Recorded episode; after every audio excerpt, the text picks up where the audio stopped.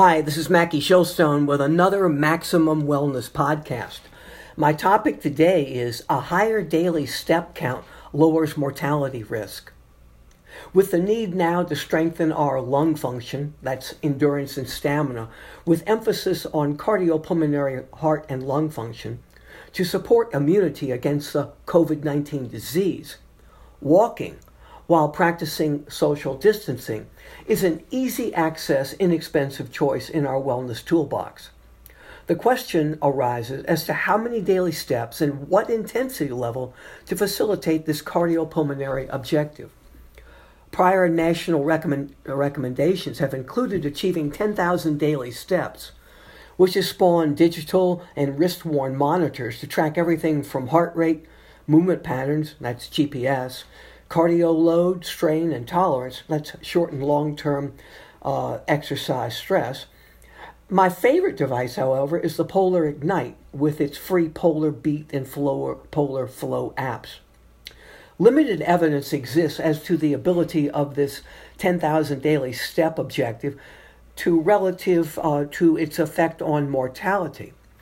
It's no secret that higher step counts can reduce pre- uh, premature death risk, but the evidence to date is with older adults, those with chronic conditions, or with study groups experiencing relatively few deaths, which can skew the outcomes. Original investigation, the association of daily step count and step intensity with mortality among U.S. adults, which appeared in the March uh, 2020 issue of the Journal of the American Medical Association Network Open.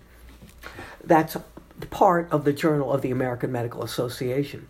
Stated that, and I'm going to quote, Although higher gait speeds and self reported walking pace have been associated with lower mortality risk, there is conflicting evidence that higher accelerometer measured step intensity is associated with better health. End quote. Researchers from the National Cancer Institute, the University of Tennessee, Centers for Disease Control and Prevention, and the National Institute on Aging sought to determine the dose response relationships between steps per day and step intensity. That's how many steps per minute you take, relative to mortality in a cross section of U.S. adults 40 years or older. The, the objective was to see if taking more steps and stepping at a higher intensity were associated with a lower mortality risk.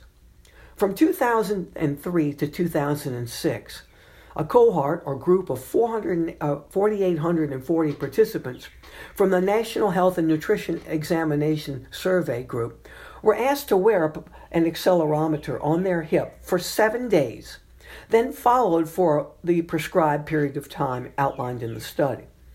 The, the participants were also provided self reported information, or rather, they provided self reported information on race, race, ethnicity, using fixed categories, which, when collected along with demographic information, that was age, sex, education, along with health behaviors, that's alcohol intake and smoking, and diagnosis of diabetes, heart disease, heart failure, stroke, cancer, chronic bronchitis, and emphysema. They were also collected. Height and weight were measured, and the diet quality were assessed within a 24 hour diet recall. The all cause mortality was assessed from the National Death Index and the International Classification of Diseases, the 10th revision. That's ICD uh, 10 of the Cardiovascular Disease Code uh, and also for cancer. It was determined that, quote, higher step counts were associated with lower all cause mortality risk among men, women, non Hispanic white participants, non Hispanic black participants, and Mexican American participants. In contrast, there was no significant association with higher step intensity and mortality after adjusting for total steps per day. That's a quote. After tracking hundreds of weight management participants in my prior hospital affiliated wellness programs, we found, and that's my research, that obese individuals, that would be with a body mass index of greater than or equal to 30, they walked roughly 4,600 to 6,000 steps per day. while overweight individuals, that's with a BMI index between 27, 28 to 29, uh, accumulated 6,000 to 8,000 steps daily. Now, to get the weight off, it required 10,000 to 12,000 daily steps. We also found that it's best not to try and get all your steps in one setting.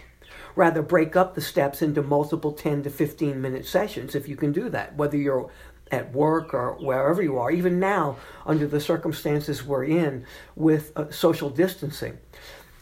That not only helped to stimulate your metabolic rate, but it also was a great way to break up the sedentary time. That being at your desk or just uh, in the house. Now you walk you want to walk up to just below a breathless state and keep going, with emphasis on burning more calories from excess fat. fat. The idea of this uh, talk test, Bill Bowerman, the former Oregon track coach from years ago, and a co-founder of Nike, was able to de- determine, and it's been later proven, that walking just below breathlessness, being able to talk uh, multiple uh, sentences, you tended to burn more body fat. That level, by the way, is called the anaerobic threshold. Now, the, the bottom line to all this is to get out and attempt to increase your daily step count while practicing appropriate social distancing.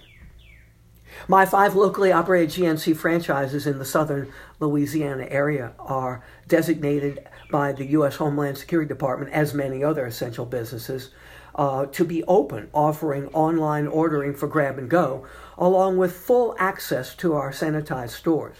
Now, for those of you that want to order from long distance, we also ship.